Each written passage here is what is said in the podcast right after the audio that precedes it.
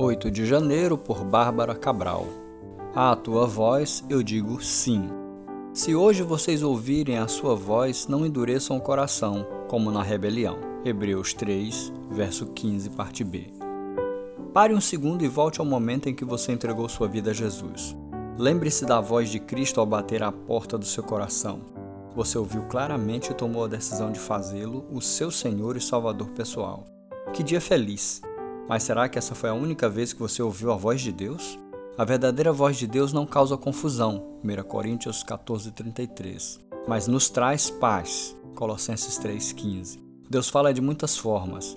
Às vezes sua voz é firme, conforme Salmo 29. Às vezes ela é mansa e suave, como em Jó 26:14. Deus fala por meio da Bíblia.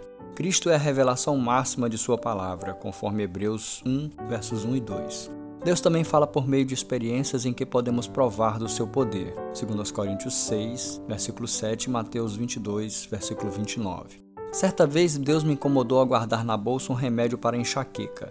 Eu obedeci. Na rua encontrei uma pessoa com crise de enxaqueca. Ela não tinha um remédio prescrito pelo seu médico. Era exatamente o medicamento que estava na minha bolsa. Compartilhei o remédio com ela e contei como Deus agiu com providência. Nem sempre eu disse sim à voz de Deus. Deixei de abençoar e de ser abençoada, mas esse tempo passou.